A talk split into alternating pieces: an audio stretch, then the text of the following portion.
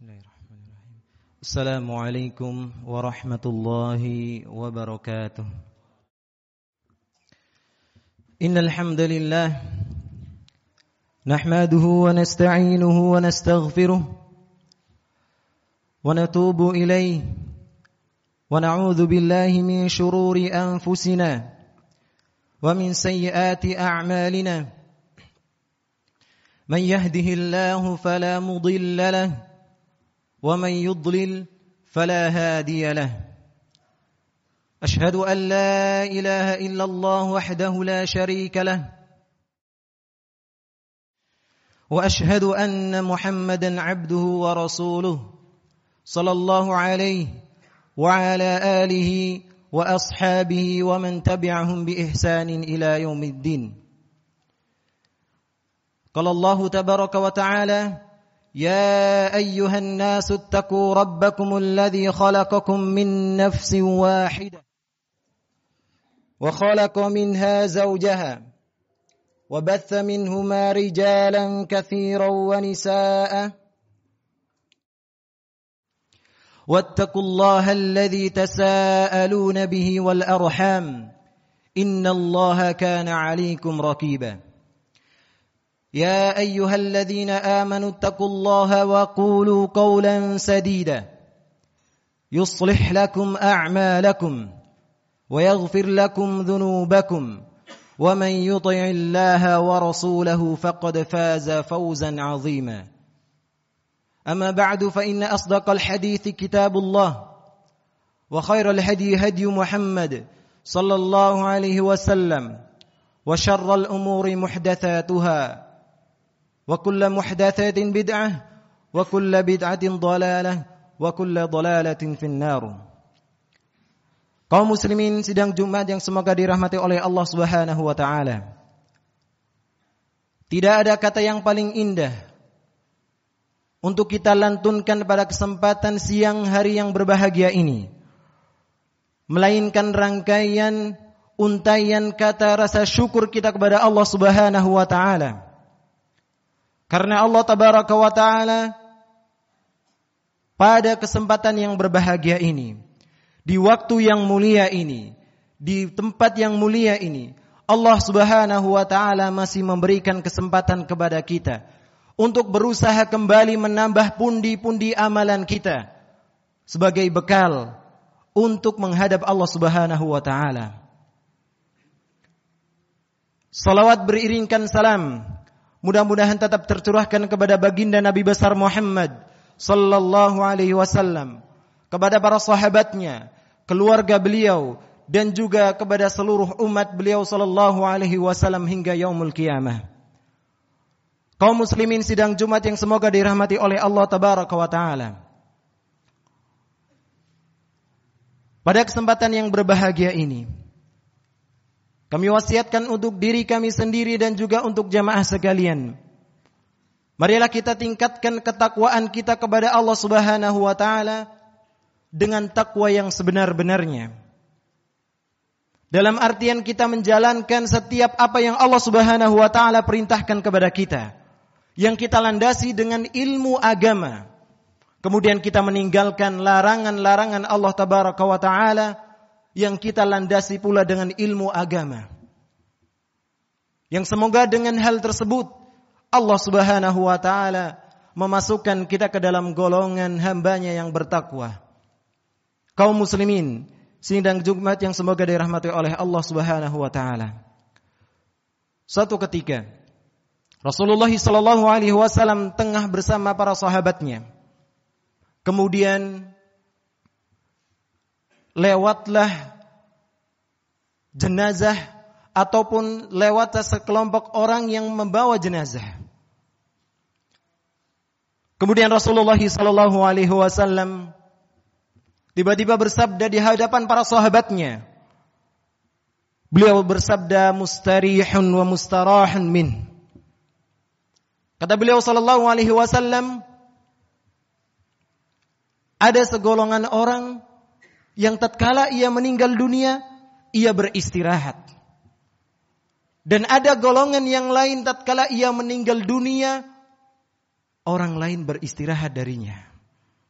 Maka para sahabat radhiyallahu taala anhum ajma'in yang tatkala itu menyaksikan apa yang beliau sallallahu alaihi wasallam sampaikan, mereka pun bertanya kepada beliau sallallahu alaihi wasallam, "Wahai Rasulullah, apa yang dimaksud dengan mustarihun wa mustarahin min?"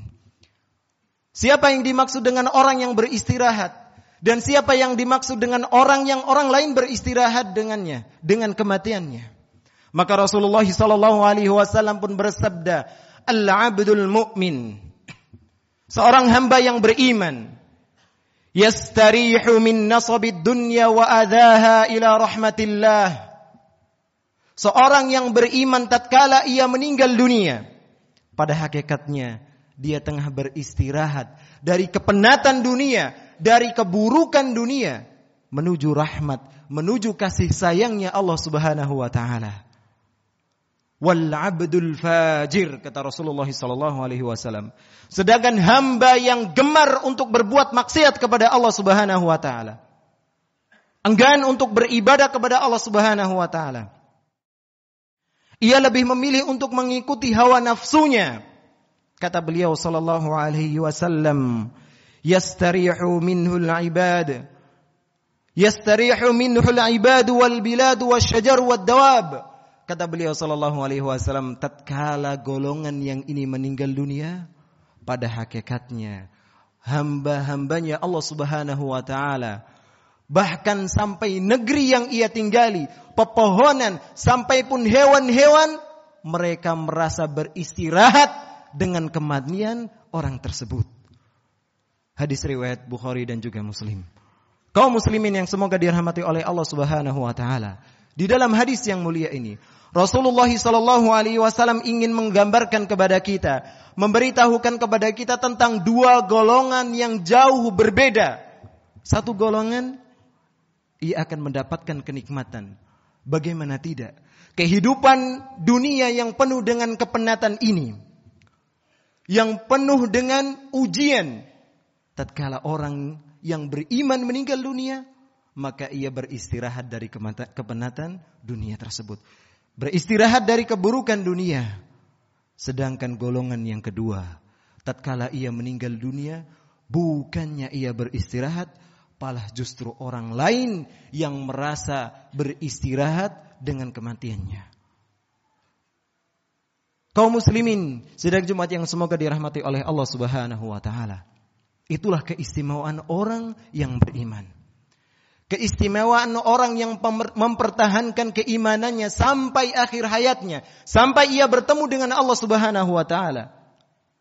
Innal ladzina qalu rabbuna Allahu thumma istaqamu, sesungguhnya orang yang mengatakan bahwasanya Rabb kami adalah Allah, ia beriman kepada Allah subhanahu wa ta'ala, ia ikhlaskan ibadahnya kepada Allah subhanahu wa ta'ala dengan sebenar-benarnya keimanan, kemudian dia istiqomah dengan keimanannya sampai akhir hayatnya, sampai ia bertemu dengan Allah subhanahu wa ta'ala, maka Allah subhanahu wa ta'ala kabarkan kebahagiaan bagi dia. Allah subhanahu wa ta'ala berikan hiburan tatkala ia meninggal dunia. Allah subhanahu wa ta'ala berfirman di dalam surat Fussilat, tatanazzalu alaihimul malaikah, Allah subhanahu wa ta'ala akan kirimkan kepadanya para malaikat. Kemudian Allah subhanahu wa ta'ala memerintahkan kepada para malaikat untuk memberikan kabar gembira kepada orang tersebut, orang yang beriman. Alla takhafu wa la tahzanu, jangan engkau bersedih hati, jangan engkau takut, tidak usah takut dan juga tidak usah bersedih hati. Tidak usah takut dengan apa yang akan engkau hadapi setelah kematian ini, dan juga tidak usah khawatir dengan apa yang engkau tinggalkan di dunia setelah engkau meninggal dunia. Kaum muslimin sidang Jumat yang semoga dirahmati oleh Allah subhanahu wa ta'ala, kondisi yang sangat mencengangkan, kondisi yang sangat mengkhawatirkan, sangat menakutkan, tatkala ruh akan berpisah dengan jasad. Kemudian Allah subhanahu wa ta'ala menghibur orang yang beriman dengan hiburan yang sangat menggembirakan. Kemudian Allah subhanahu wa ta'ala menambah hiburan bagi orang yang beriman tatkala ia meninggal dunia. Wa abshiru bil jannah, berikan kabar gembira, berikan kabar gembira kepada hamba yang beriman tersebut, bahwasanya ia akan dimasukkan ke dalam surganya Allah Subhanahu wa taala. Surat Fussilat ayat yang ke-30. Sedang Jumat yang semoga dirahmati oleh Allah Subhanahu wa taala. Lantas, bagaimana sebenarnya sifat seorang mukmin? Sifat seorang mukmin yang akan mendapatkan kebahagiaan ini, yang akan mendapatkan keistimewaan, ia akan beristirahat tatkala ia berpisah dengan dunia. Bahkan ia akan dimasukkan ke dalam surganya Allah Subhanahu wa taala. Bagaimana sifat-sifatnya? Di antara sifat-sifat orang yang bertakwa, orang yang beriman dengan keimanan yang hakiki, mukmin sejati, Allah Subhanahu wa taala sebutkan di dalam surat Al-Anfal ayat yang kedua dan juga yang ketiga. Allah Subhanahu wa taala berfirman, "Innamal mu'minuna alladhina idza dzukirallahu wajilat qulubuhum wa idza tuliyat 'alaihim ayatuhu zadatuhum imana wa 'ala rabbihim yatawakkalun alladhina yuqimuna as-salata wa mimma razaqnahum yunfikun." Allah Subhanahu wa taala berfirman, sifat orang yang beriman, sifat yang hanya dimiliki oleh orang yang beriman, kata Allah Subhanahu wa taala, idza dzukirallahu wajilat qulubuhum. Tatkala disebutkan nama Allah, maka hatinya akan bergetar. Tatkala ia mendengar nama Allah, hatinya akan bergetar. Kenapa? Al-Imam Mujahid rahimahullahu taala tatkala menafsirkan ayat ini, beliau mengatakan, orang yang beriman tatkala mendengar nama Allah hatinya akan bergetar. Kenapa? Karena dia takut kepada keagungan Allah Subhanahu wa taala. Di dalam dirinya ada rasa takut kepada Allah, takut yang membawa pengagungan terhadap Allah Subhanahu wa taala. Kenapa? Karena dia faham sifat-sifat Allah Subhanahu wa taala. Karena dia memahami siapa Allah Subhanahu wa taala, sehingga tatkala disebutkan nama Allah hatinya akan bergetar. Sehingga tatkala ia ingin melakukan, ada rasa keinginan untuk melakukan perbuatan maksiat kepada Allah Subhanahu wa taala.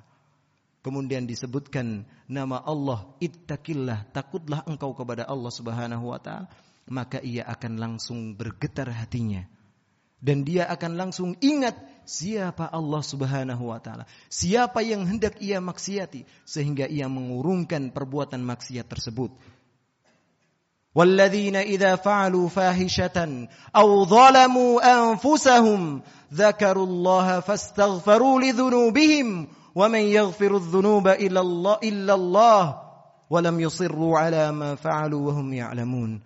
Dan orang-orang yang tatkala ia berkeinginan untuk berbuat keji ataupun menzolimi dirinya sendiri, ia ingin berbuat maksiat kepada Allah Subhanahu wa taala, dzakarullaha, dia tiba-tiba teringat kepada Allah Subhanahu wa taala. Tidak hanya ingat, ingatnya ia kepada Allah Subhanahu wa taala mengantarkan rasa takutnya kepada Allah Subhanahu wa taala, dan rasa takutnya itu mengantarkan dirinya untuk meninggalkan perbuatan maksiat yang hendak ia lakukan tersebut.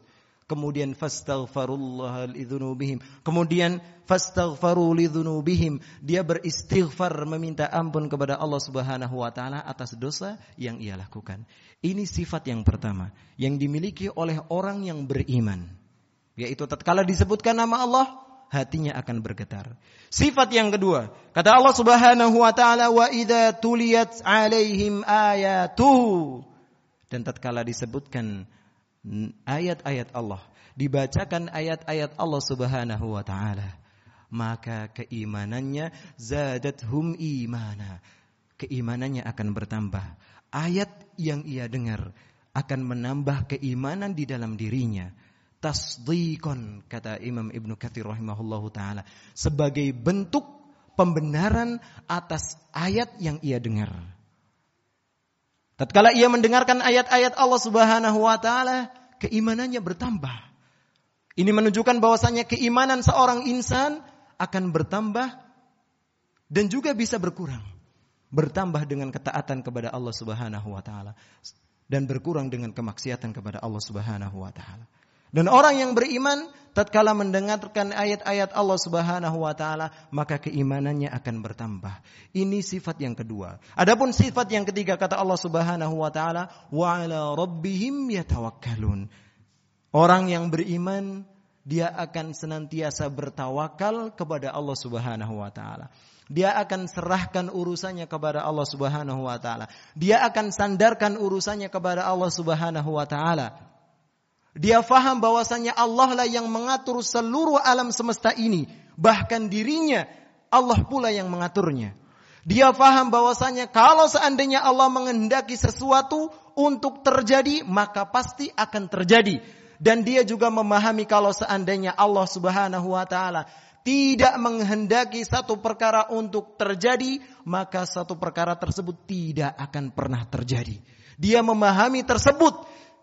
Dia memahami hal-hal tersebut sehingga dia sandarkan seluruh urusannya kepada Allah Subhanahu wa taala dan dia akan mendapatkan kebahagiaan dengan hal tersebut. Ini tiga sifat yang disebutkan oleh Allah Subhanahu wa taala di dalam surat Al-Anfal ayat yang kedua. Aqulu qouli hada wa astaghfirullaha li wa lakum wa lisa'il muslimina wal muslimat min kulli dzamb fastaghfiruhu innahu huwal ghafurur rahim. Alhamdulillahi rabbil alamin. Salatu wassalamu ala nabiyyina Muhammadin sallallahu alaihi wasallam wa ala alihi wa ashabihi wa man tabi'ahum bi ihsanin ila yaumiddin. Sidang Jumat yang semoga dirahmati oleh Allah Subhanahu wa taala. Pada khutbah yang pertama tadi, kita telah mendengarkan bersama tiga sifat istimewa yang ini hanya dimiliki oleh orang yang beriman. Yaitu tatkala ia mendengarkan nama Allah Subhanahu wa taala, hatinya akan bergetar. Ia takut kepada Allah Subhanahu wa taala. Sehingga ia akan mengurungkan setiap keinginan untuk berbuat maksiat. Kemudian dia bertaubat kepada Allah Subhanahu wa taala. Sifat yang kedua yang dimiliki oleh orang yang beriman adalah tatkala dibacakan ayat-ayat Allah Subhanahu wa taala, tatkala mendengarkan Al-Qur'anul Karim atau ia membaca Al-Qur'anul Karim. Mendengarkan ayat-ayat Allah Subhanahu wa taala, keimanannya akan bertambah. Keimanannya akan naik. Dan sifat yang ketiga adalah orang yang beriman akan senantiasa berusaha untuk bertawakal kepada Allah Subhanahu wa taala. Dan kalau seandainya keimanan seorang muslim itu adalah keimanan yang baik, keimanan yang di sisi Allah Subhanahu wa taala adalah keimanan yang baik, maka rasa tawakalnya pun akan baik pula. Dan tiga sifat ini yang Allah Subhanahu wa taala disebutkan di dalam surat Al-Anfal ayat yang kedua adalah bentuk amalan-amalan hati seorang muslim. Artinya seorang muslim mengamalkannya dengan hatinya. Hatinya takut kepada Allah Subhanahu wa taala. Keimanannya akan naik tatkala ia mendengarkan ayat-ayat Allah Subhanahu wa taala dan ia hanya bertawakal kepada Allah Subhanahu wa taala. Kemudian Allah Subhanahu wa taala menyebutkan di dalam ayat yang selanjutnya dua sifat lagi. Dua sifat yang Allah Subhanahu wa taala tanamkan di dalam diri seorang yang beriman. Kata Allah Subhanahu wa taala, "Alladzina yuqimunas shalah wa mimma razaqnahum yunfikun." Yang sifat yang keempat adalah orang yang beriman, seorang mukmin sejati adalah tatkala ia melakukan ataupun menegakkan salat-salat yang Allah Subhanahu wa taala telah perintahkan kepada dia. Entah itu salat yang fardu, salat yang wajib ataupun yang salat yang sunnah. Seorang mukmin yang sejati akan selalu merindukan untuk beribadah kepada Allah Subhanahu wa taala. Di antaranya adalah menegakkan salat. Menegakkan salat berarti ia melakukan seluruh syarat ataupun rukun-rukun salat. Dia beribadah kepada Allah Subhanahu wa taala dalam salat tersebut dengan berusaha untuk beribadah sesempurna mungkin. Ia menghadirkan pula kekhusyuannya di dalam salatnya.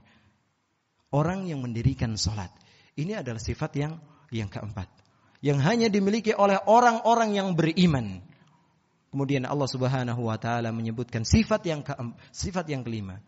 Allah Tabaraka wa taala berfirman, "Wa mimma razaqnahum yunfikun." Setelah Allah Subhanahu wa taala menyebutkan bahwasanya orang yang beriman dia akan berusaha untuk terus menegakkan salat yang telah Allah Subhanahu wa taala perintahkan kepadanya. Yang ini adalah hubungan antara dia dengan Allah Subhanahu wa taala. Artinya kewajiban antara dirinya dengan Allah Subhanahu wa taala ia penuhi. Sehingga hubungan dia dengan Allah hubungannya erat. Memiliki hubungan yang baik. Kemudian Allah Subhanahu wa taala sebutkan sifat yang terakhir yang Allah sebutkan di dalam ayat ini, wa mimma razaqnahum yunfikun. Dan dari apa-apa yang Allah Subhanahu wa taala telah berikan kepada dia, harta yang Allah Subhanahu wa taala telah rizkikan kepada dirinya, dia infakkan di jalan Allah Subhanahu wa taala. Artinya hubungan seorang mukmin sejati, hubungan seorang mukmin sejati dengan Allah Subhanahu wa taala baik. Dan hubungan seorang mukmin sejati antara dirinya dengan manusia yang lain pun baik. Dengan mukmin lainnya juga baik, dengan muslim lainnya juga baik.